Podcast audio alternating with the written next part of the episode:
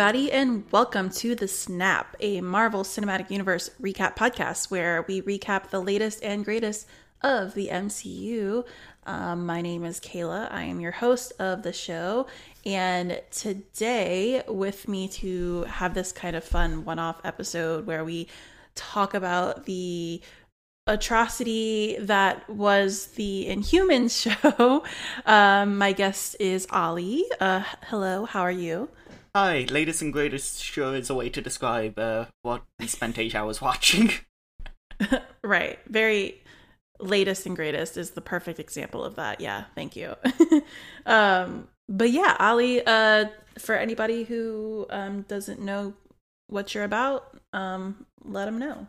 Yeah, so I'm the co-editor and site runner for Start Menu, which is a very small independent games website for people looking to get into games journalism mainly, but we also have a very active Discord community which supports people who are trying to get into PR, people who are trying to get into game development.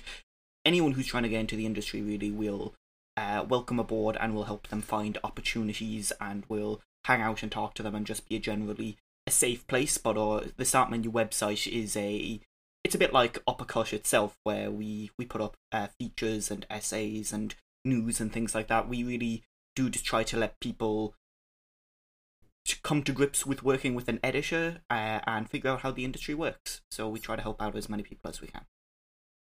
That's awesome. I love that. I feel like the industry needs more people like you and sites like yours. Um, I know for sure, like when I was first getting into the industry and like trying to dip my toe in, I was like, I have no idea what to do except for like, uh, meet people and say hello and then try to make my own things. And I didn't know the ins and outs of anything and how that worked. And um yeah it's nice it's nice having sites like that to like navigate the space which is really helpful. Yeah we're, we're all about learning by doing. And uh i'm learning as i go too because like i'm i'm not the most experienced person in the world but like i i've taken this on and i'm figuring it out and i'm helping trying to help as many people as i can. So it's it really is a really really nice community, um, and I'm really proud of it. I love that. Um, so yeah, we we uh, I actually a while ago kind of put out feelers saying like, all right, you know, the MCU, we're getting a lot of new stuff soon. Let me know if you want to record something. And um, I was talking to Ollie in my DMs, and they were like, let's let's talk about like I'm kind of interested in, in humans, and I was like, you know what? Let's do it. Like, why not? Um, because that was a thing that I completely forgot existed. Um, and I, I think when you had like where you were tweeting with me about it, I looked up the trailer like immediately to just be like, oh yeah, let me go like refresh myself on what that was all about. And I was like, oh, oh no. yeah. Oh no.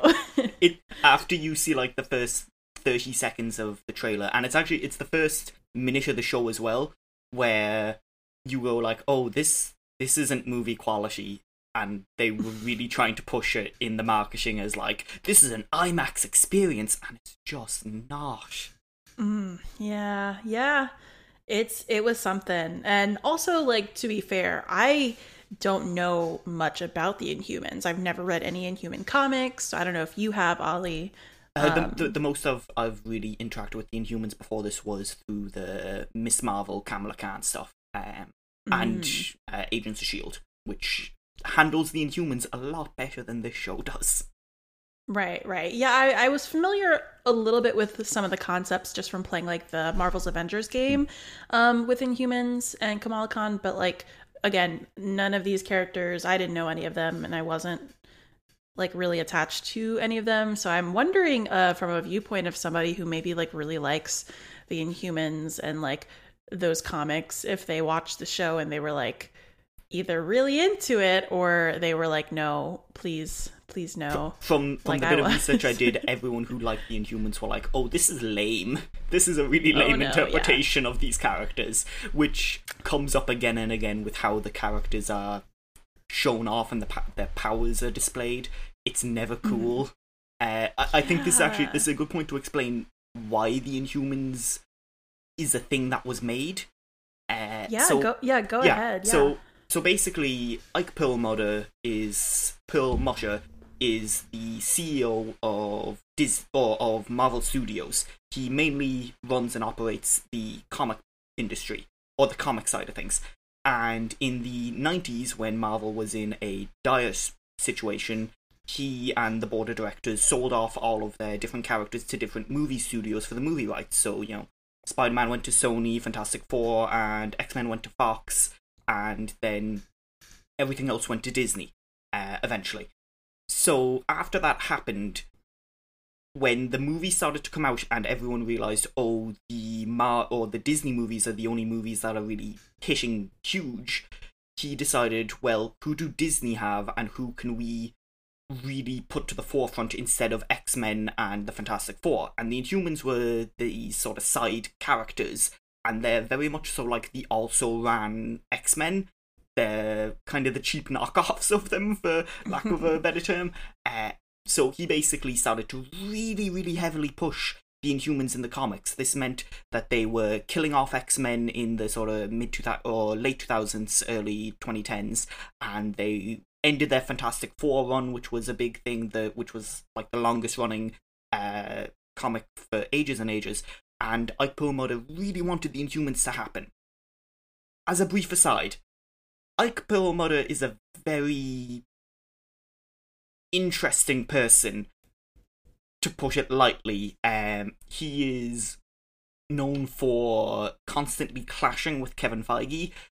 The Mm. main reason being he didn't like Kevin Feige's direction of the idea of making movies about characters like Black Panther and uh, Captain Marvel because he didn't think there'd be an audience for them.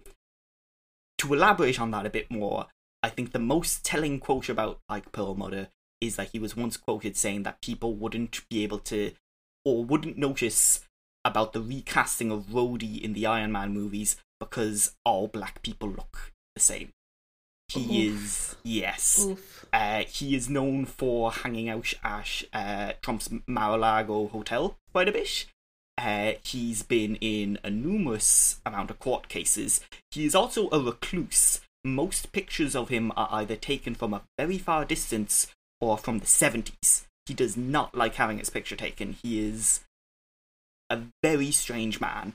Uh, and he was adamant. I that- just yeah. I so- just looked up like while you're talking about him, I looked him up and one of the pictures of him is just like a literally a picture of him like going into dust like because I guess it was like a a, a snap reference yes because yes. of Kevin And- and Feige's promotion. yes, that's where Oh, things no. get kind of spicy with him, Kevin Feige, and the Inhumans. So back when he had more control at the company, he was adamant that they make an Inhumans movie because that was his franchise. That was the thing that he wanted. The X Men. He he no longer wanted the X Men. He wanted the Inhumans to be the new big thing. So he was very very persistent that a Inhumans movie get made. And for a while, I'm pretty sure The Rock was attached to it to play Black Bolt. And what eventually happened was Kevin Feige went to the um, Disney executives and said, "Hey, this guy is pushing budgets, and I don't really like his influence. And it would make more sense if the Marvel studios worked more like Pixar and things like that, where it was just one person reporting to the Disney board of directors, and that person be me." So they said, "Okay, we'll give you the full movie control, and Perlmutter can continue to run TV with Jeph Loeb." And so that's why the movie of the Inhumans was unceremoniously turned into a TV show, even though everyone was like, this needs a bigger budget. And Jeph Loeb then hired on, uh, or next very important person in all of this, Scott Buck, to be the showrunner. If Scott Buck Mhm. sounds familiar to anyone who likes MCU things, you might know him as the showrunner for Iron Fist and he's also known as the showrunner for the season of Rosh on Dexter. Uh, yeah, I was gonna say I see Dexter, hmm uh, things like yeah, yeah.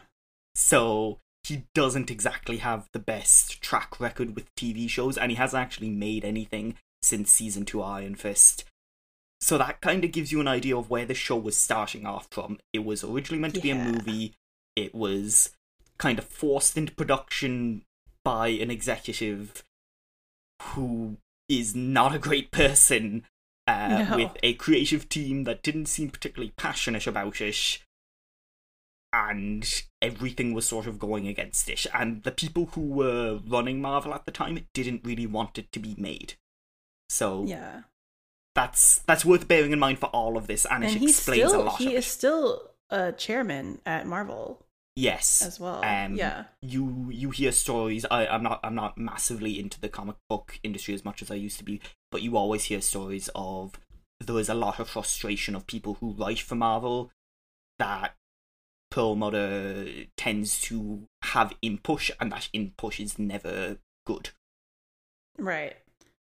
Well, that's a great intro to this trash fire series uh, that we're about to talk about. Um, and so there is eight episodes, and I know, um, like Ollie was saying, the first two aired in like as a, a movie basically in theaters uh and they had like an IMAX budget for it um and then everything down It, and but it wasn't actually that they had an IMAX budget. It was that IMAX signed a deal, and they were like, "Okay, we'll give you Ah. our cameras."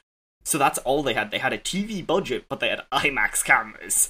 yeah because i was gonna say like every other episode basically like there was nothing that changed like the to me per, like just from watching it and i don't have a ton of like film industry like knowledge but the like it didn't seem different like Yeah, I, I, I think the the main thing is like the IMAX cameras. You see them use in that first scene where it's the slow motion and the guys running through the forest, and that looks kind of good. scenes Yeah, and w- w- things like that.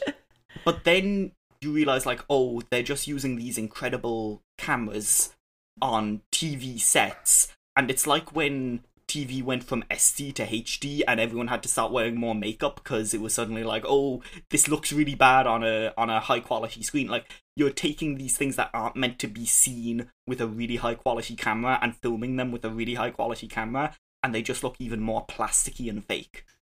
Yeah. Oh yeah. For sure. Um Yeah, I can't wait to talk about this with you. um it's there's so much that while I was watching I was like where did the budget go? Like the costumes didn't really look great. Um the oh my the The hair is Crystal, the hair sister. is It looked like they so bad. spray painted her hair. It looked like they literally just took black spray paint and was like, hold still. And just and the. Minerva wig for the first two episodes is really rotten too. It's really bad. But and you can tell the difference between the CGI when she's wearing the wig and when the wig is like doing its like powers. Um, you could tell the difference. And, And they kind of make her powers they- like super lame because in the comics her hair can grow and it can be manipulated and stuff. But now it's just like, yeah, if I guess you're close enough to her pretty long hair, it's not like it's not even like Rapunzel level long. It's just kind of long. right. Like if you're close, it can punch you, and that's all she does with her hair. Now, I will say the best part about this show and what I hope they spent most of their budget on was Lockjaw the dog. Yes. The best part about this show. He looks great. He he's cute. He doesn't he just he just teleports and hangs out and I love him and that is that is the best part about the show to me. And I will say. Apparently, he was the most expensive part of the show, which is why he spends about half the season in a barn, not doing anything, which makes a lot of sense. Right. Um so let's just let's get into it. Uh we're going to I'm going to recap again there's 8 episodes. I'm going to be reading uh the Wikipedia recaps per usual. Um what I'll do is I'll read the first two uh because again they originally aired together. We'll talk about it for a sec and then we'll just do like each episode. Um again, this is uh this is something. Um so the first two episodes, we have episode 1, Behold the Inhumans, and episode 2, Those Who Would Destroy Us. Um so, during a mission on the island of Oahu uh, to find a newly transformed inhuman, Triton is attacked by a strike team and escapes by jumping into the ocean. In Attilan, the secret city of the Inhumans on the moon, Black Bolt, Medusa, and other members of the Inhuman royal family learn that a recently destroyed Earth rover might reveal their society to humans uh, before attending a ter- I never say this word right. It's. Terrigenesis. Yeah, yeah. Perfect. Um, Terrigenesis ceremony for two members of society named Aridia and Bronaha, um, where they are exposed to the Terrigen mist and reveal their inhuman powers. Later, Black Bolt's brother Maximus, who is who is Ramsay Bolton, and that's Mm. all I can look at him and see is Ramsay Bolton from And Game that's why they Thrones. cast him. They were just like, "Oh, he's a villain in that. Let's let's get him be a villain in this." And that's all he does. Yep, yep. So um Maximus uh alerts the other members of the royal family to Triton's mission. Uh, unhappy to hear Triton might be dead, Gorgon heads to Earth to find him. Maximus begins a coup on Attilan, and including having the same strike team attempt to kill Gorgon on Earth. Karnak learns what Maximus is doing and begins to warn Medusa and her sister Crystal. Maximus attacks and shaves Medusa's head to s- suspend her powers. Crystal has her dog Lockjaw send Karnak to Earth for safety and does the same with Medusa and Black Bolt. Uh, that's episode one. And um, also, it's just a lot of names. If you're not familiar with the comics, these are all Inhumans. Like they, like everybody that I named, they all have different um, powers and such, um, which we can get into. So, some um, of them admittedly more cool than others. Oh yeah, And I think that 100%. that's a big problem with the show is how it treats its characters with powers and how eventually like I think the the biggest problem with this show is that Maximus by all reasons is the good guy. Except you're just told he's the bad guy and you're expected to be like no I don't like him. But like he in the first episode he talks about how like this is a caste system and it sends anyone who doesn't have good enough powers down into the mines to work till they die or whatever. And it's like you're sitting there and you're like yeah fuck these guys. Fuck fuck the monarchy. This this is bullshit let's rise up. And then it like these unlikable monarchs who are like really cold and sterile and mean. And some of them don't even have that like cool powers. They just seem to still be in still be allowed to live in the castle because they're related to the monarchs. Like the guy with hooves i don't know what his superpower is other than he has strong legs. Stompy, Yeah, like, there's no reason- there's no reason he shouldn't be down in the mines when you know ah, it's just oh god.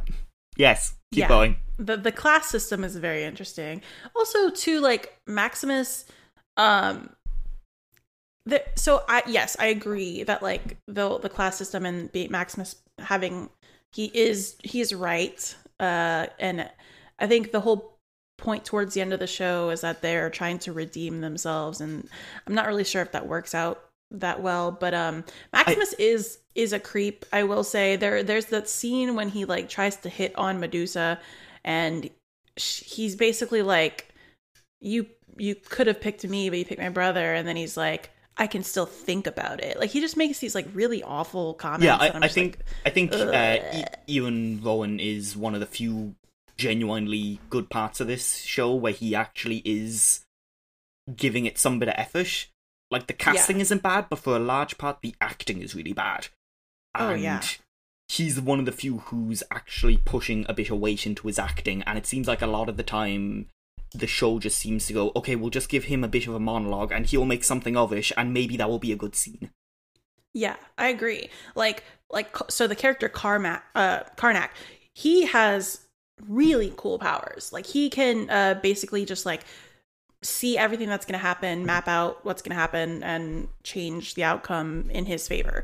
Um and his actor for the first like four or five episodes i was like i cannot like him like i'm trying to and he you're giving me nothing give me something And, uh, And I, there's, like, we're a- gonna get to my favorite part of the TV show. Uh, I think it's at the beginning of episode two, and it involves him, and it's Okay. the dumbest thing in the world. Yeah. Um so that's Karnak. Medusa, her powers are her hair is very strong, but then they shaved her head and it won't grow back, which I think in the comics it can or she can like grow it to her will. So immediately in the first episode she loses her powers. Um Black all, all of the is- characters aren't Mhm. able either aren't able to or lose their powers because uh, Karnak will get to. She gets her head shaven. Uh, later on, one of the uh, the Gorgon isn't able to his use his powers in the same way. And Black Bolt can't use his really cool power, which is like he has Ever. he has yeah he has an he has a voice that is so powerful and strong that it will just destroy anything. Like it said that he can destroy the whole moon if he wanted to, the whole city.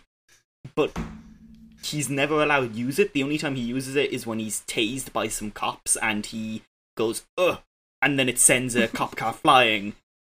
But you'd think that someone who's had this power for all of his life would be able to hone it to the point that he can control it. And in the comics, he can. He can, like, use it to beat people up just enough. But, like, in this, he seems to have no control over his power and just cannot use it whatsoever at any point in the show. I stand by this. Lockjaw is the best character. The dog is the best character, and his teleportation is great, and he's cute, and I love it. Yeah. Um, also, Maximus can does not have powers, and that's the whole thing. Is that he is like he was like born from Inhumans, was basically human by DNA, and Yeah, so, so, they his, him his whole less thing is than. his yeah. mutation was that he turned back into a human, which Yeah. is really funny. Yeah. Uh all right, all right. So we'll go into episode 2. Um so realizing that they all have been stranded and separated on Earth now, Karnak and Medusa begin to search for Black Bolt to reunite him with um reunite with him while Gorgon waits for the fight to come to him. Crystal contacts Medusa on Earth, but the call is tracked by Auran. Um, Louise investigates the missing moon rover. Louise is just I don't even did they mention Louise in the first part? She is like a, a human that works for like a, a kind of like NASA and they put an Earth rover um on the moon and, And she's NASA just a random in this case is just a big empty room with a couple of TV screens in it. Right, Because this right. is a TV show. Don't forget that. Th- this okay they they kept panning like they would show like the pan of like the outside of the space station that had like huge domes and it looked like this really cool space building and then anytime they showed her doing her work it's literally a huge empty warehouse with one big TV and her laptop So and I was like who is working here And there's no one else there. There's like one person in a No. lab coach and her boss, and that's it. and the boss will come in and like raise his eyebrows and like you know it be do bossy things and then that's it it's just it's very it's this show okay anyway uh so this this woman uh, investigates the missing moon rover, learns of four strange anomalies coming from the moon and landing in Hawaii.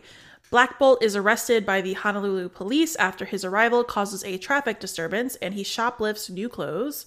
Um, Which is a hilarious scene. It's It is great. really, really badly filmed, and it's just like it, every bit of this thing's internal logic never works because you're. They talk about how they're always watching humans, but then suddenly Mhm. he doesn't understand that he has to maybe pay for clothes, and like he just has no idea how humans work, and that comes up again later when Minerva shouts at an ATM machine, and you're like, you've been watching humans from the moon for years and you don't know that ATMs don't just give you money if you shout "I am the queen of at, of wherever Right. of the Inhumans." Like, how how are you real people? And and back on that, this is a, a topic that I wanted to discuss um, that really frustrates me, and I, I want to know. I I actually want to talk to some folks who like have uh, disabilities with like hearing that um, use ASL and their thoughts on this because you know I am not like I don't know sign language. It's always something that I've wanted to learn and then I just like never have. Eh, But I noticed as I was watching, he would do like the same hand signals and I was like there's no way that all means the same thing. So, So, I, I, Kayla, I do- do looked you up an to know- article.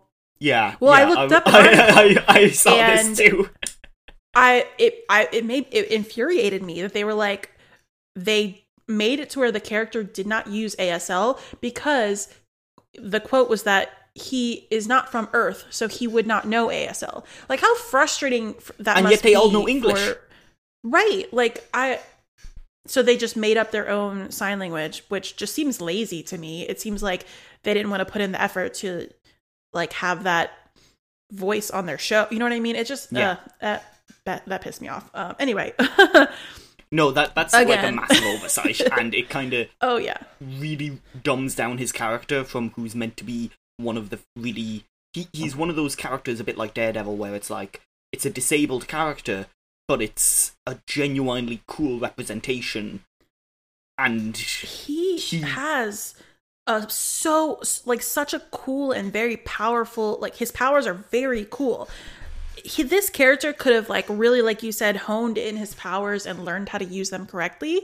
Also he could have learned how to actually use sign language and like shut it off. His character was the most boring and bland character and he's mm-hmm. supposed to be like the king and the representatives of the inhumans. And he just like stands there. He like that's all we get from him and that's because he can't use his powers and he can't sign he can sign to just the people around him. Like how convenient is that? It's just uh yeah very frustrating.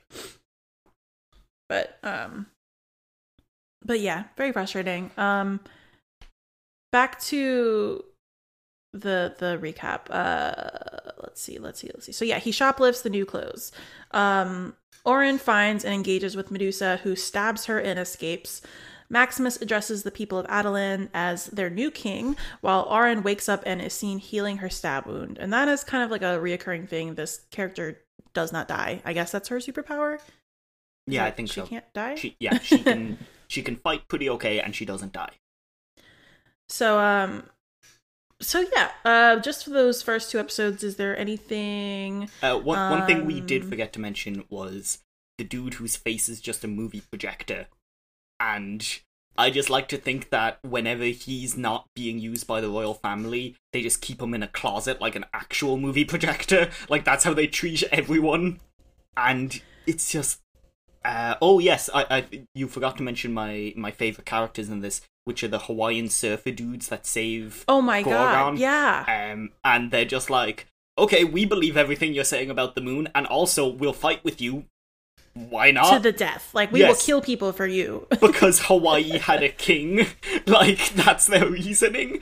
Uh, and Yeah. by far, my favorite scene in the show is when the character who is shown to be able to see all of the different outcomes of his actions and, like, basically see into the future short term and then figure out what's the best route to take falls off a rock cliff because he loses his footing and then Yep. knocks his head and can no longer use his powers properly.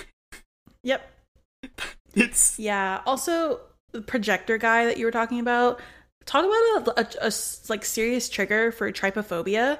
Oh when, yeah, When he like he appeared, I I got like, and I don't even have that. Like I don't even have that bad. But like, ooh, it's it. It like he has like those little whole ugh, nope it was gross and they that was an oversight yeah too. what what that reminded me of was um the the powers of the two people that you see go through Terrigenesis. The girl who comes out, she gets butterfly wings, and they're like, oh, she's great. She can live with us with the sort of like higher ups in in the cast or whatever.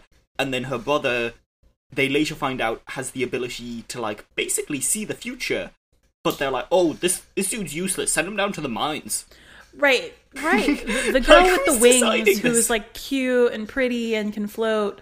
Oh yeah, that's that's high class standards there. But Yeah. this guy, he could tell the future. Mm, no, Oh, We're not uh, also before we move on, do you know what Black Bolt's full name is in the comics? I do not know. Blackagar Boltagon. How great is I that? I love that. Yeah. I love that. I love that. um yeah, and then when I mentioned Twilight, I the first like 5 minutes where they're like the human the inhumans are like running in the forest and you get again the IMAX shots of like the leaves and the slow motion. I thought I was watching Twilight. Like I was like this feels like a Twilight film in the first 5 minutes and um yeah. So, so with all of that in mind, how would you rate this as a movie-going experience if you had seen this in the cinema? If you had If paid money to go see this in the cinema? paid money to see this film and I was like an avid MCU fan, I would be like what what did I just do with my life? I mean that's how I feel now watching it from home. Um but like yeah. Mm, yeah, no. Um the But- only other notes that I have about the first two episodes too is the scene where they're like shaving Medusa's head. I don't know. I couldn't take it. It was supposed to be a super emotional scene, and I couldn't take it seriously because they kept panning to her and then like her being like no and like crying and then they'd pan to maximus being like and they kept panning back and forth to their faces for like a good minute like it just kept panning and it was re- i was like oh no this is supposed to be really emotional and they're making me laugh Th- this No. actually highlights a big problem with with the show too is that they very clearly didn't have any money for an original soundtrack so you'll notice Mhm. whenever there's something that isn't just general inhumans music if it's meant to be intense or if it's meant to be a fight scene or if it's meant to be a sad scene they have to use a licensed music so the first fight scene is this crappy cover painted black and Yep. then the medusa scene is some sort of like just trash melodramatic over the top thing that you'd see at the end of a CW episode and they keep on going back to that where they just clearly don't have any subtle music to use so they use the most overwrought licensed stuff that they can. Yeah, it's it's bad. It's real bad. But yeah um i guess before i move on is there anything else you want to say about the first two? No I, I i have some stuff for episode three though. That's that's pretty good. All right, cool. So episode three is Divide and Conquer um, in flashbacks as teenage Black Bolt, before undergoing his Terrigenesis, um, he has no interest in the throne, which Maximus craves. After the brothers go through their Terrigenesis, Terrigenesis, I keep saying that wrong, um, Katang suggests locking Black Bolt um, for Attilan's protection, but Agon overrules him. In the present, Black Belt Black Bolt's fellow inmate Sammy is contacted by Evan Declan um, and given instructions to be- befriend the former. Jesus, this Wikipedia is like all over the place. Uh, Louise watches the prison in hopes of gaining information, while Medusa learns of Black Bolt's incarceration and heads there on foot. A prison riot ensues, and Sammy breaks out Black Bolt, revealing himself as an inhuman with heat powers. They board Declan's helicopter and escape. Medusa fails to reach them in time and forces a curious Louise to help her chase them. Maximus asks tasks Auran to kill Gorgon, sending a team which includes the deadly Mortis. Her party forces Gorgons to retreat. Crystal publicly opposes Maximus as king and escapes Attilan with Lockjaw. Maximus uses the chance to convince the genetic council of the royal family's incompetence and strengthens his position. Arriving on Earth with Crystal, Lockjaw is wounded in a collision with an ATV. All the while, Karnak is captured by a group of drug suppliers who decide to keep him alive. Um, let's hear it, Ollie. so I, I think the first thing is like they they build up Mortis as like this super evil dude that they have like imprisoned and no one can let out and then he just sort of seems like he's a normal guy. Like he seems like not that bad. And it just they they decided that like oh your power is uncontainable so we're locking you away. And it's sort of like isn't black bolt's power also just as destructive? Uh the Right. the best part of this episode is when the doctor at the beginning of the episode is walking out of his like office thing and a sort of lackey runs up to him and he's like doctor you have to see this. And Sorry. he shows him a tablet and the tablet is just footage from the last episode and it's the, the exact same edited footage that they used from the episode where uh, Black Bolt sends the cop car flying and it's like who Mhm. recorded this? And it's so yes. Uh, that's we get a lot more of the Hawaiian dudes with guns uh, we get a great uh, newspaper article where or a newspaper where the he- main headline is just man attacks cops uh, and oh yeah they the people who are trying to grow weed uh, the first the first mention of it uh, openly as any form of like weed or nakashik is when they call it ganja which Ganja, yeah. is pretty yeah Yeah, this this is great. Um let me see. I, I, I wrote something down for episode three. Oh yeah. when he gets captured by the the the weed sellers, the growers, not the sellers, uh one of them says something about blowing them up in smoke. No pun intended. I was like, no. what that's good so writing bad. that's good writing right yeah i guess i guess um uh is this the episode where Medusa walks into that house and like nobody's there. Yeah, and she just steals Yeah. a bunch of shit because she's like super entitled and a bad character. Yeah. Yeah, yeah, she like walks into this house. She doesn't even have to break in. They like leave the door unlocked. They leave all their money out. Like it's the perfect situation for her to just walk in and steal some clothes and some money and read the newspaper and That's just Hawaii. clearly though. these people Hang were loose. just there. Yeah, yeah, right, right. That They were- comes up yeah. later. The laid backness of Hawaii comes up later. Yeah, and uh, just the whole Hawaii theme. Um, Chris Chris Compendio, friend of the show, they were like, they were texting me about it, and they were like, I'm pretty sure the only purpose for the show is to get the cast a Hawaiian vacation. Like that was really the only purpose of the show. Yeah, it seems like Um. There was a huge grant somewhere. Money was changed hands, and Hawaii got a bunch of money, and the cast were like, "Fuck yeah, we're going to Hawaii." Like that's that seems like the only reason that Hawaii is the main place for all of this to take place. Hi, hi. Um, yeah, I'm I'm ready to to get on with episode four. Um, let me see. Am I missing anything?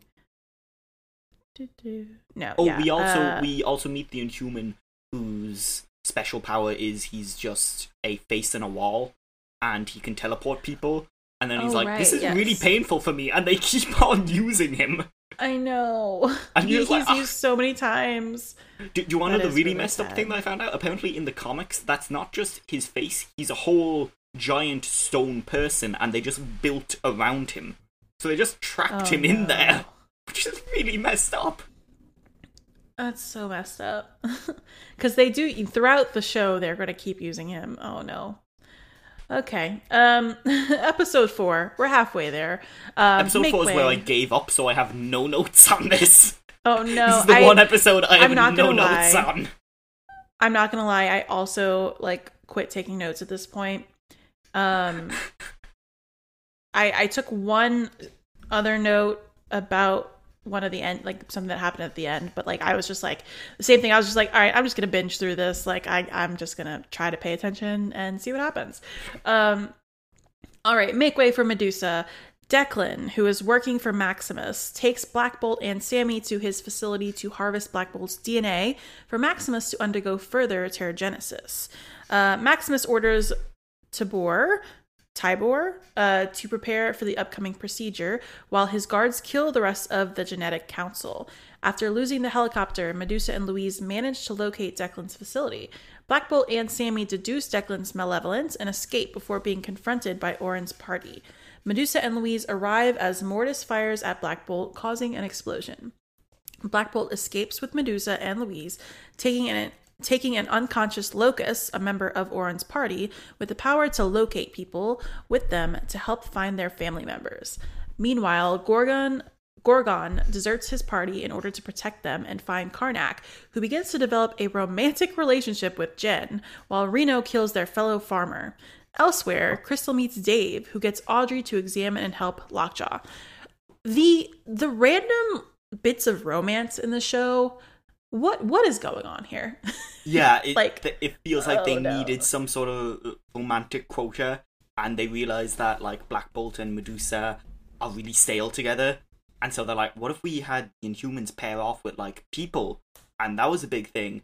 Except all of the humans are either just like complete weirdos who are like, yeah, this person from the moon who's rambling on about uh, all these things, I I love them for no good reason, or they're like Dave, who is the most like Chubbo stereotype you could imagine, and he is so goddamn funny. well, everything with Dave show. and Crystal is like a lifetime movie. Like yeah, straight up. That's what it felt like. uh, and s- something that they mention there in that is they say that um Derek, the scientist, is sort of like this malevolent guy, but he's kind of not. He's kind of just a doofus. no. Um, He's and nice and he's a scientist. He's just doing what he's supposed to do. he- like- he's just been duped into it by Maximus, who is somehow paying for his research. right. Where How did is Maximus the? Moon Man get money for the fucking scientist to do his research? At this point, I just want to say, I mean, we're we're halfway through. I I am not here to just like dog on the show. But it's like very that's hard not, not to. my exactly that was not my intentions i was like Mm. oh i heard the show's bad i'm gonna give it a chance and we're gonna talk about it it's it's so hard not to because it's not there's there's nothing redeemable about it. I, I think the main thing is like when you compare it to the other stuff that was coming out at that time. This was like 2015, 2016. This was the time that Daredevil was coming out. This is the time that uh, Agents of Shield was really hitting its stride. Like there was some really good Marvel TV shows at this time, and this just in every single way is kind of a categorical failure. Like it looks bad. It isn't well acted. It's not particularly entertaining. It's very slow paced. They just wander around an island. It doesn't keep its own internal logic. It just seems to exist for the sake of existing, and it's never Yeah. fun. It's never having fun. I I would really like if anybody's listening and you you really did enjoy Inhumans, please like let me know. Because I want to hear a point of view of of somebody who like enjoyed it and you know your take on that because I just I'm I'm trying and I can't. Um the the romance here with this with one of the the the growers uh with Karnak. And again, Karnak is one of the most bland characters. Like he Mhm. does nothing. And then she just like takes him out to the beach and takes off her shirt and she's like, Come kiss me now. Yeah, And both you're just the like Inhumans that like discover love seem to have their big moment of realization through like these moments of mild skinny dipping, where they get half Yeah. nude and they go for a swim with some Hawaiian, and it's like, yeah, this is what human love is.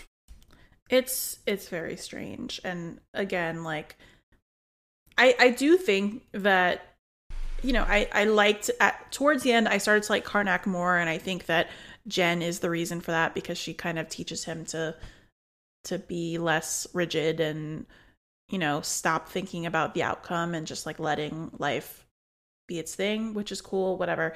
But just yeah, it was just a weird. And then and then the the other grower who was skeptical of him like sees them making out and then kills the other guy.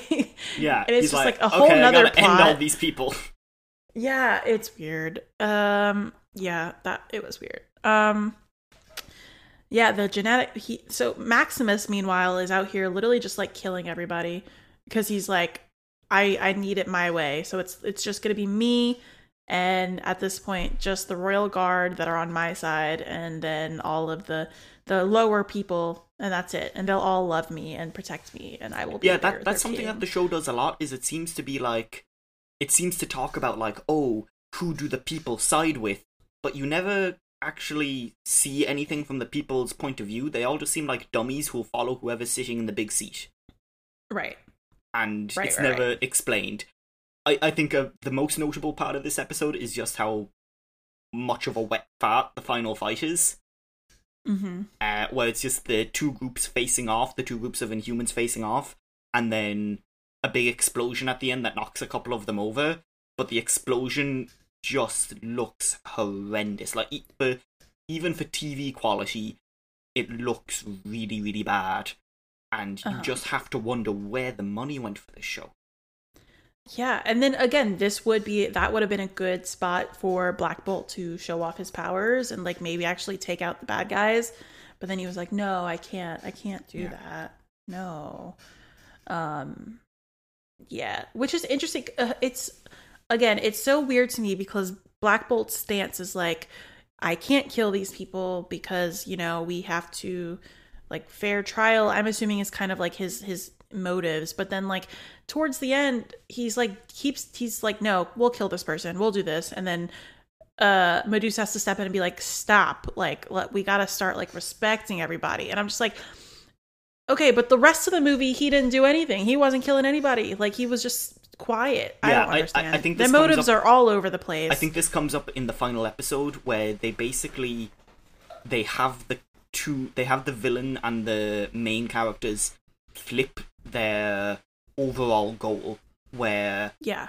Maximus goes from wanting to liberate the people to just being obsessed with being the king and Black Bolt goes from sort of like this king that doesn't care about his people and then he seems to see like oh these people seem to really like what Maximus is doing I'll just do that too. I'll just I'll just follow in with that it's like it's almost a biting critique on politics of just like the people in power see someone rise up from below and then they take on the language of that person from below and they're like no we're, we're with the people too it's this Right, really right. weird thing where you're like no, he he hasn't changed. He's just kind of pretending by the looks of it. anything anything else on episode four, Ollie, before we move on? Uh, no. Again, with episode five, I wrote very little, but I'm sure I'm sure something will come back to me. Okay, so uh, moving on to episode five. Um, Karnak and Jen escape from Reno, who wounds her. Reno's customer kills him for his unreal unreliable unreliability and orders his men to find the pair. Locus criticizes Black Bolt's politics, locating Karnak using her powers. Auran awakens in Declan's facility and secretly contacts Maximus, who orders her to let Declan continue his research on Black Bolt. After recapturing Sammy and learning of his powers, Mortis's party reunites with Auran, who decides to use Declan and Sammy to lure back Black Bolt. After stitching Jen's wounds, Karnak returns to his camp with her. They are later captured by the customers. I like how they keep saying the customers. Is it? Yeah. I'm pretty sure that's not how that works. I'm pretty No, sure no, you the customers.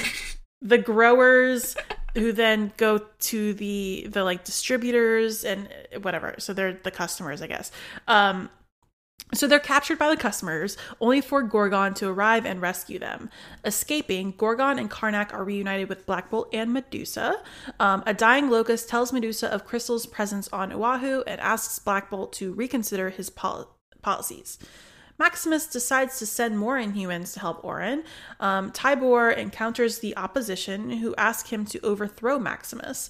Audrey cures Lockjaw. Oh, Audrey. We didn't even get into Audrey. Um, Audrey cures Lockjaw, who teleports Crystal and Dave away. The pair continues bonding. Uh, in flashbacks, Gorgon and Karnak scold each other for extreme behavior.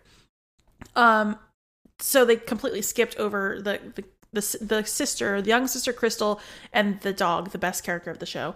Um, they teleport to Oahu, get hit by a car, and again, this is the charming surfer bro, uh, lifetime movie guy, and he's like, "Oh, I know a vet. It's my ex girlfriend." Uh, and they go to this big barn. the ex girlfriend's like, "I guess I'll work on this this big dog." And then And I, I recognize that actress. Um, she's from Santa Clarita Diet, and people actually really like her in that. So it Mhm. was like it was kind of weird seeing this and just being like, oh, oh, at least things got better. Also, like, I think they paint her to be a bad guy in the show, and once again, like, she did nothing wrong.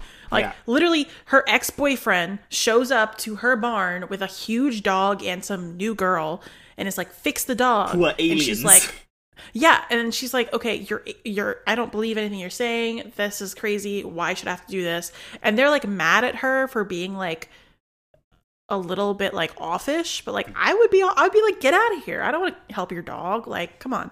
Um which then comes up later and again they make her out to be a bad guy. I mean, she does call the cops, so like a cab, but like they they make her out to be a bad guy and like I would I wouldn't want to fucking help them either. Like yeah, on. she, she anyway. kind of just seems like she's freaked out by aliens showing up in her barn and her ex boyfriend showing up again and her just being like, I can't deal with this.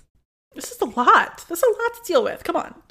Um, a lot of names in this recap. Uh, a lot of characters and going back and forth. And again, this is when the like politics stuff comes up, and they're like, reconsider your politics. Think about the people underneath you. You treat us so bad. Um, I also mentally made a note that I feel like there's a lot of like homoerotic tension uh, between Medusa and uh, Louise. Uh, don't know if you were getting those vibes Yeah, either, no, but I I- was I- like, I- kiss, kiss, kiss, uh, and they wouldn't kiss. Um, It was very disappointing. uh, so disappointing. I, I think uh, one thing that I just remembered that I wanted to mention because you mentioned the flashbacks, the scene that they show where Black Bolt accidentally kills his parents by saying why is like inadvertently hilarious. And It he like he, he knows his powers and he does it anyway. And then he, the actor, the poor ki- young actor that they have, he just like puts his hand up to his mouth in this He's like, super animated way, and it's just like, oh golly gee, oh no, I've murdered my parents. And Yeah. it's such a. And when they later and then they make him king immediately after that. and like, then when they try to explain that scene of like why it happened, it gets even worse, and it's just ah, yeah it's again to that point of like maximus originally not doing anything wrong like he's not the bad guy is like literally before this happens, they're like, we should lock up this kid because he his powers are so dangerous. Not only are they He like, then- we should lock him up, they're like, let's do brain surgery on him to try to like debilitate him so that he can't do anything. And the guy Right. brings it to his parents, and the parents aren't like, no, they're like, ah, we don't know, we'll think about this for a while. And then Maximus forges their signature, and that's what causes him to ask them why and like kill them. But like, all of these then- characters are awful people.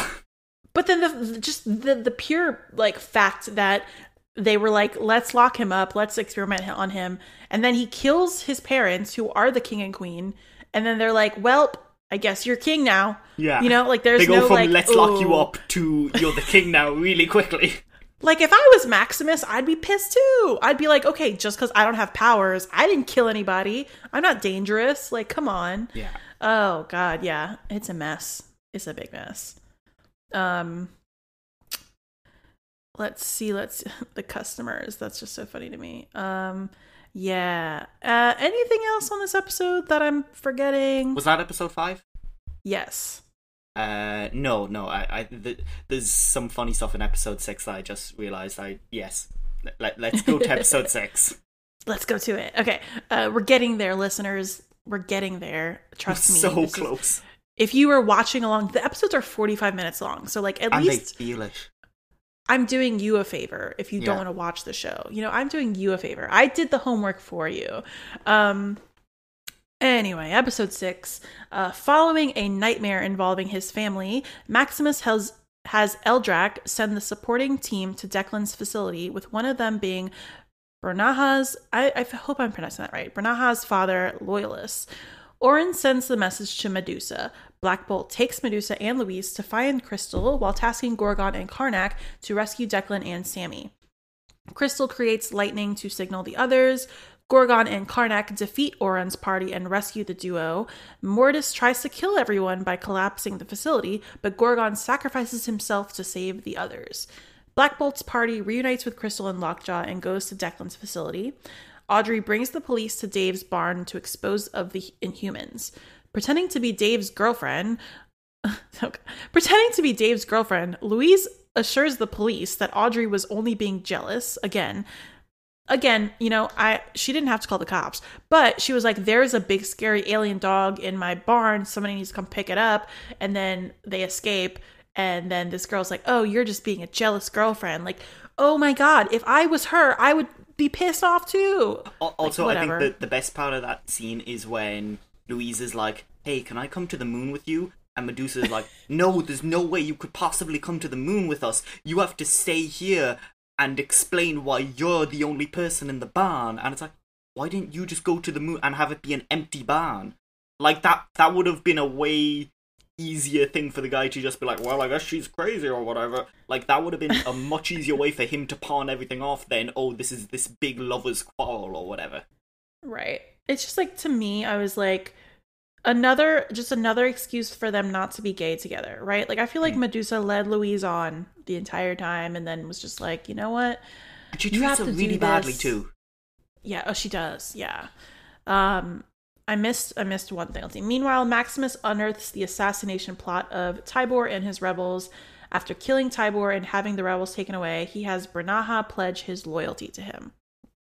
Something that like stresses me out about the Wikipedia, but also, I mean, just watching the show in general, there's so much back and forth. Like they're like it's like I feel like I'm watching Scooby Doo and they're running back and forth in the hallways. Like they're they're going to this thing and they're going back over here and then they're going back and doing this and then they're going to do this and it's just like I'm sorry, listeners, but th- this is how it feels. Yeah, and that happens with well. their that happens a lot even in like scenes themselves, where that action set piece of them going into the uh, facility and like fighting the people is mainly just people walking around for a bit in like these dimly lit rooms, and then it's Gorgon causes the thing to cave in on himself to help get everyone out. But that's filmed in such a way that it's really indiscernible as to what's actually going on. And this is also the point where I noticed.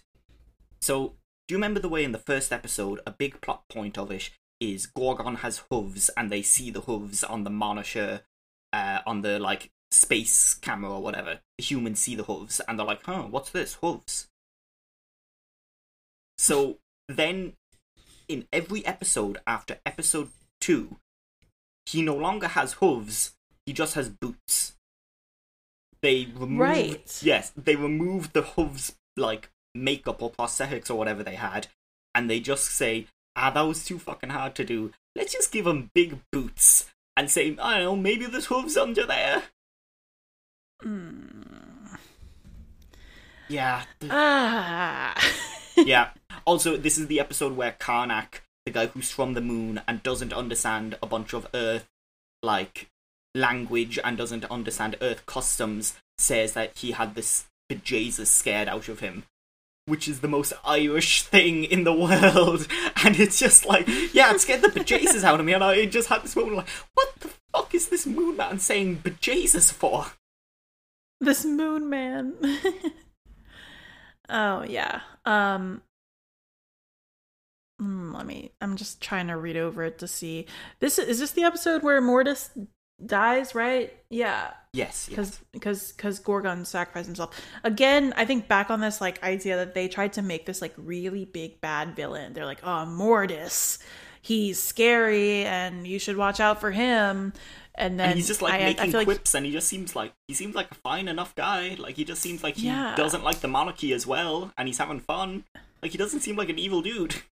Yeah, and I mean, and it also just like fell flat. Like they like made it a point where they were like, we locked him up for a reason, and even like um, even Auran, the the person who is working with Maximus, is like, oh yeah, we locked him up for a reason. Like we should not be letting him out. And you're like, oh god, he's gonna do something really scary. Uh, and then it like I again, I feel like it fell flat. I mean, we did that was the sacrifice of Gorgon, so something does happen there. Um, Yes, But again, the- I just they, feel like it wasn't. They also have the bold. Uh, they make the bold step of killing off half of their main people of color characters, oh right, and yeah. it's just like, oh, okay, great, and then we'll get to it, but they go back on that, and they're like, actually, no, never mind. Right. Yep. Yeah. Um, any other notes on episode six? Uh, no, this is also the episode where it just really hit me how gross and eugenicsy the whole like genetic council thing is, and that like really hit Mhm. home for me. And I was like, just fuck this whole city, fuck everyone. Everyone in this is just awful, and I don't like them. Yeah. Yeah. um all right. Uh episode 7. We have two left. Um at Gorgon's sacrifice, Auran and her party are returned to Maximus to show good faith. She is disillusioned when she learns that Maximus's deeper agenda is a second chance at Terrigenesis. Uh, Triton is revealed to be alive and reunites with the royal family, who learn that Black Bolt predicted the coup and is prepared. The family returns to Attilan for a parley with Maximus. Black Bolt agrees to allow Maximus to undergo Terrigenesis in exchange for reclaiming the throne. After securing Declan, Maximus violates the pact and demands the family leave. Having learned from Declan's research, Karnak convinces Auran to give him her DNA so that he can use it to revive Gorgon through a second Terrigenesis, which seemingly fails. Triton kills Maximus's bodyguard, captures him, and sends him back to Black Bolt, who prepares to kill him before he tells Black Bolt that Attilan's survival depends on his due to a failsafe. Gorgon awakens with a primitive mind. That's great wording. Uh, much to Declan's dismay. Um, there's let's there's a lot to unpack here. There's a Uh, lot in this episode, and it's a lot of walking about the city, and Yeah. like, yeah, it's a really hard episode to tell the geography of where everybody is because they're just walking around. Um, yeah. The that last sentence, right? Gorgon awakens with a primitive mind. I didn't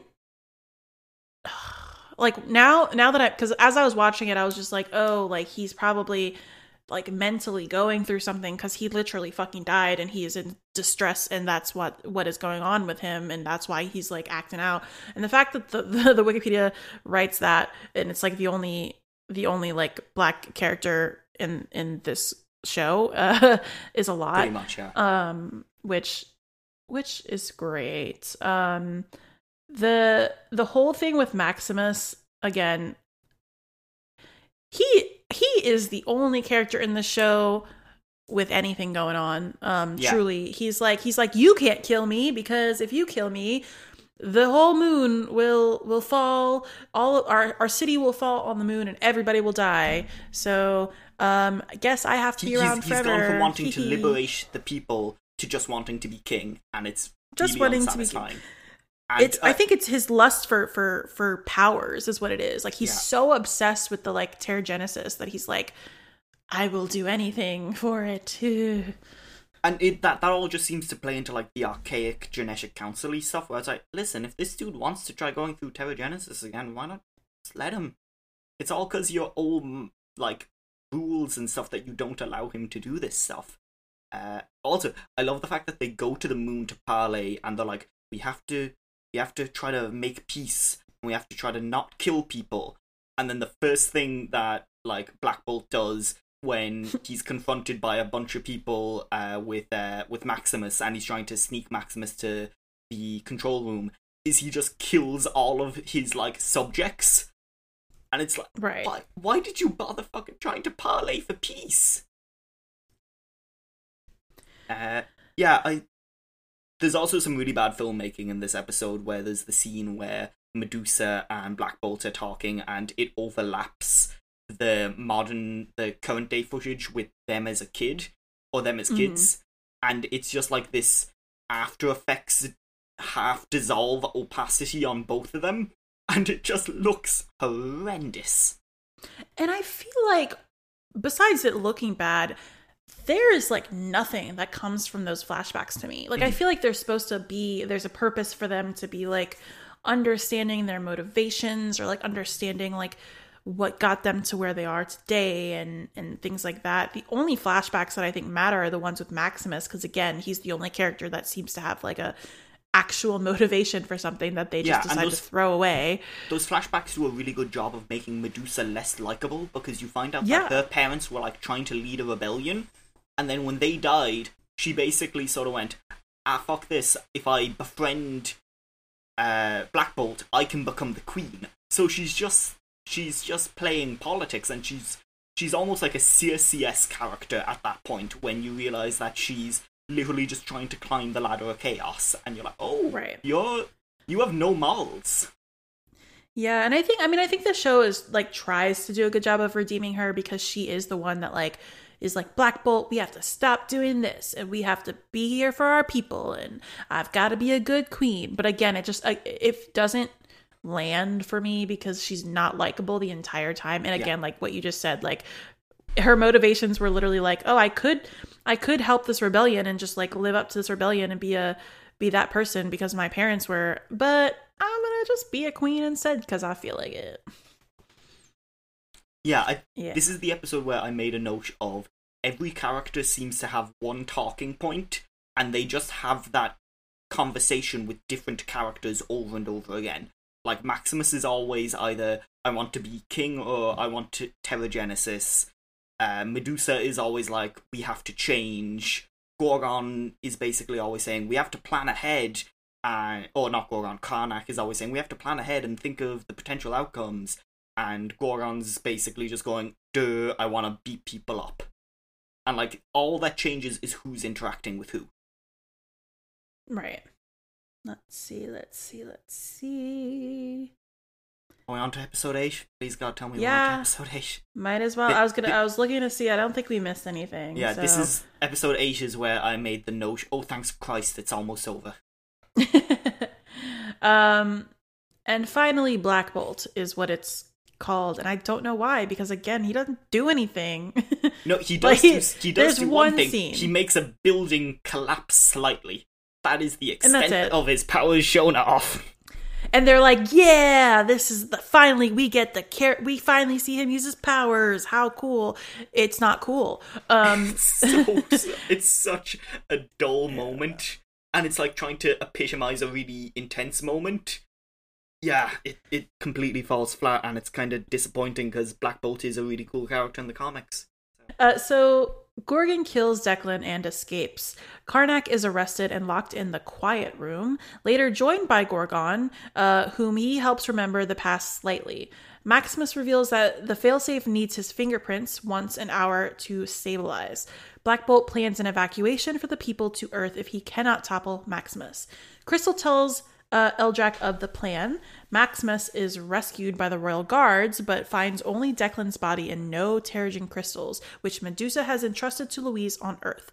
Why? Like, were they trying to make like a, a secondary plot within humans on Earth, like the like like Kamala Khan and stuff? Is that what they were So, trying so to yeah, do? Yeah, so like in in Agents of Shield, the Inhumans on Earth are sort of the Inhumans on Earth are basically cast out Inhumans, and they live in like hidden mountains or something or another.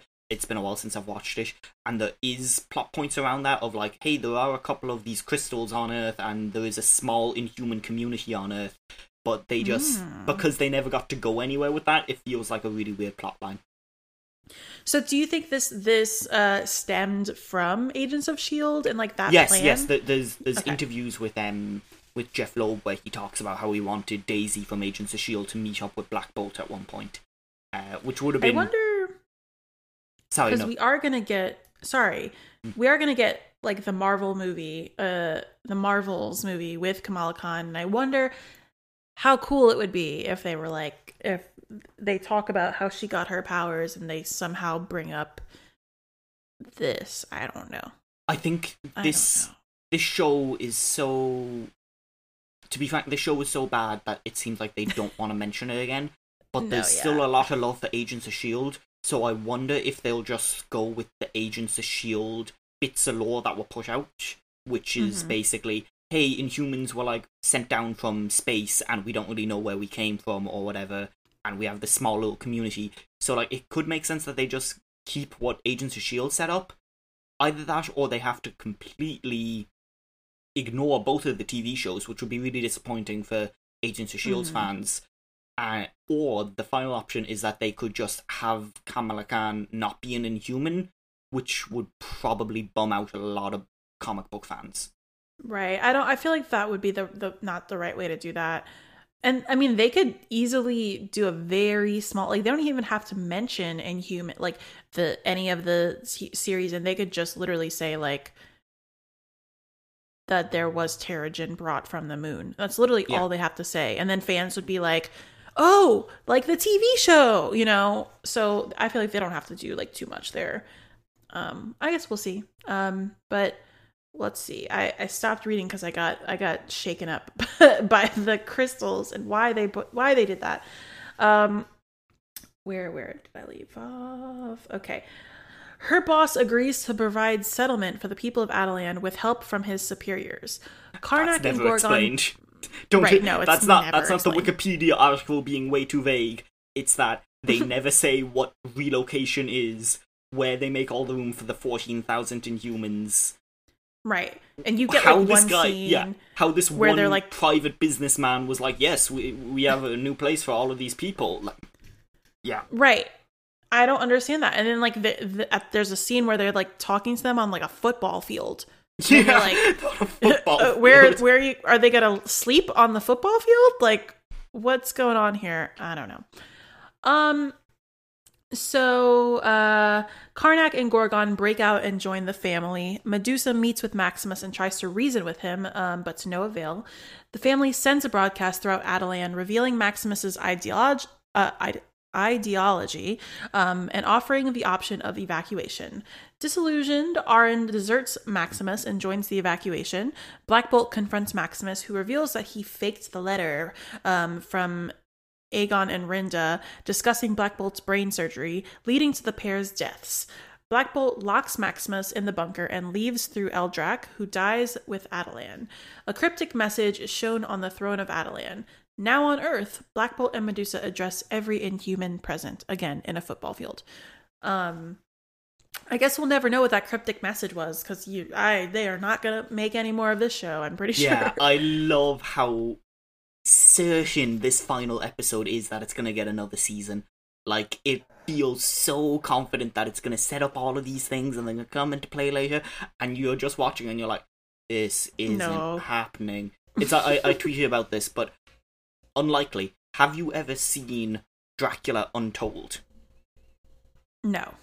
So at the end of that movie, it's like it's this fantasy Dracula retelling thing, and then at the end of the movie, the end credits scene goes thousands of years into the future to modern day, and Charles Dance, who's the villain for the whole uh, movie, uh, is watching a modern day Dracula who's Dominic Cooper, I think. He's Mhm. watching him uh, just like drink a coffee at a, at a restaurant, and then he walks away, and uh, Charles Dance gets up and he walks to the camera and he just goes, Let the games begin. And you're just like, You're, the games are not beginning. This is not happening. It's, no, it's over. It's done. And I just, I Oh, love it when something like that is so confident that it's going to get a sequel and you can just sit back and just be like, Oh, this, you poor darling. You, you were so confident. Right. Uh, oh no. Um, I the only note that I took from the ending was that there's a scene where she's like trying to like talk down Maximus. Medusa is trying to talk down Maximus, and again, in the beginning of the show, the first episode, he like comes on to her, and then as she's like fighting him, he's like, "Ooh, I can dream about it at least. I can think about it at least." And it's just like fucking gross. So there's this she's pleading with him and then she starts to get really emotional and she's like if if only I had been a better friend to you, then maybe you wouldn't have turned out like this. And like, no, that's not the Yeah. problem. That's Yeah. not the problem. Don't walk back on like how fucking weird he was. Like, that's not acceptable. and it like really sucks that like as much as I didn't like it, it sucks because like again, as much as I didn't really like her character, then for the writers to be like, actually, yeah, you know, it probably was her fault that he he turned out the way that he did, and I'm like, oh no, no, that's not gonna make things better. Yeah. Don't say that. Uh, Mm. Also, there's there's a scene that they didn't mention in the recap there that I made a note of where Gorgon and Karnak are locked in what's called the Silent Room, which is basically this room for Black Bolt to go where he can't cause any damage. Like the idea is like it's this unbreakable room, and it's the one room that can contain him. And then they're they're like, "How are we gonna break out of here? It's an unbreakable room." And then Karnak just goes, it's only unbreakable to Black Bolt sound waves or whatever. And so Gorgon breaks the room by just stomping on the floor really hard. And it's the most, it's three stomps and the room falls apart and they break out. And it's like, mm hmm, this is the greatest unbreakable room you could have built. Oh no. Yeah, there's another really funny scene with the quiet room uh, earlier that I forgot about in the in the series where Crystal runs in there with Lockjaw and they're like getting ready to escape. And the royal guard is chasing her and instead of them trying to break down the door they're just like knocking on the door. They're like let us in. And i'm like what is that gonna do? Yeah. like like This- she's this not gonna let you the, um, in This is also the episode where they try to convince you that like a room full of six extras is 14,000 people teleporting through oh yeah the face in the wall, dude. And it's like you can see the room visibly become empty, and like they didn't even have more extras walk in to make it look like there were people coming in from outside or anything. And it's just this empty room, and you're like, where's everyone else in the city? wow um what a show Yeah, Um, I truly again feel like I could have gone without it.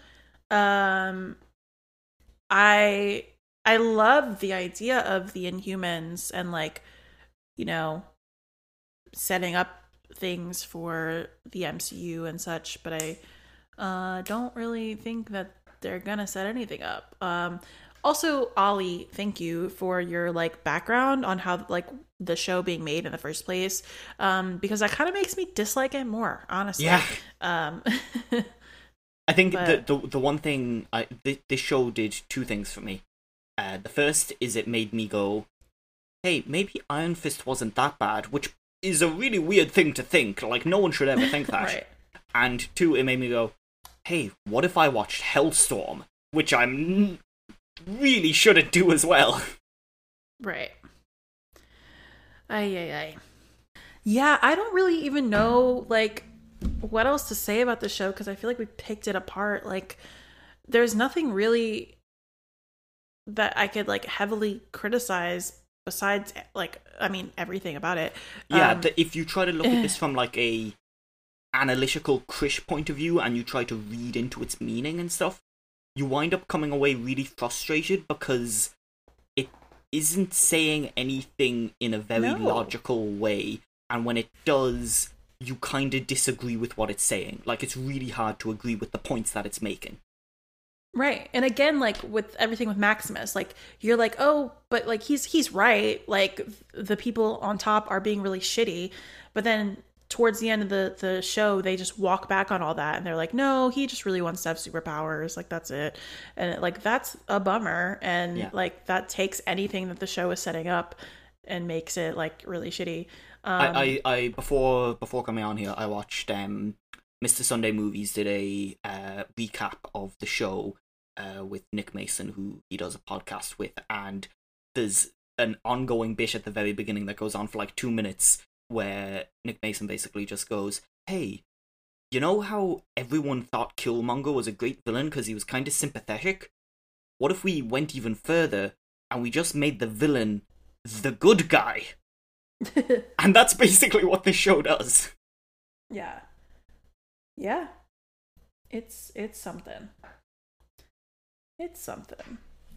Um I also again like I, I'm I wasn't very familiar with the characters and I I did a little I I was putting their names in and looking up their actual comic book characters and like the comic book characters look so cool. Yeah. And I know that they didn't have the budget for like to do that kind of stuff, but it it just feels like that like I don't know if you know that you have a bunch of really cool characters, like you're not just doing like a a Iron Fist. You're not just doing a one character that you could focus on. You're you have a handful of really cool looking characters that are very stylish and have all these CGI things that you would have to work out. Maybe it should have just never happened because if you yeah, can't just make wait them till like you have the budget it.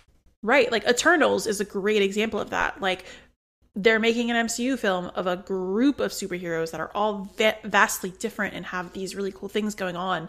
Um, and it's going to look fucking fantastic because it's Yeah. Disney and it's the MCU and they had the budget for it and they could do it.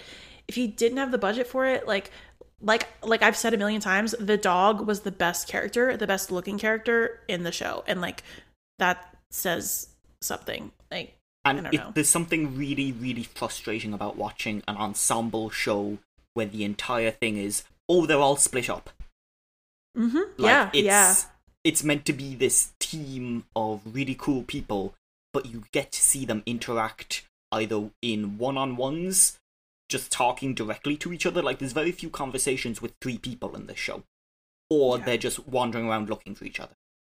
And and again it's so back and forth because then like you're like oh yeah they all found each other and then they get separated again and then it's just like two and three characters and it's just it's really messy it didn't feel like it didn't feel like anything was going on really like Yeah.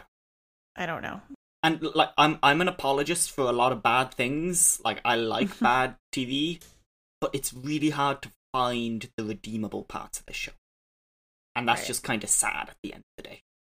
It is sad because I love the MCU and you know, I could like watching the show, I'm like, you know, if if there is a comic that t- like is this storyline, like I'd be interested in reading it because I know the comic would probably be great and they'd probably do it really more concise and uh everything would actually look cool. Uh the characters wouldn't be like all stripped of their powers and like you know, and that's not saying that they can't be stripped of their powers because that happens multiple times in in the MCU and superhero things where the character is stripped of their powers, but then they get like this redemption and something happens and it's really cool and um it's meaningful. But again, they they don't do that. They don't make any of it meaningful in the show, which really sucks. So Yeah.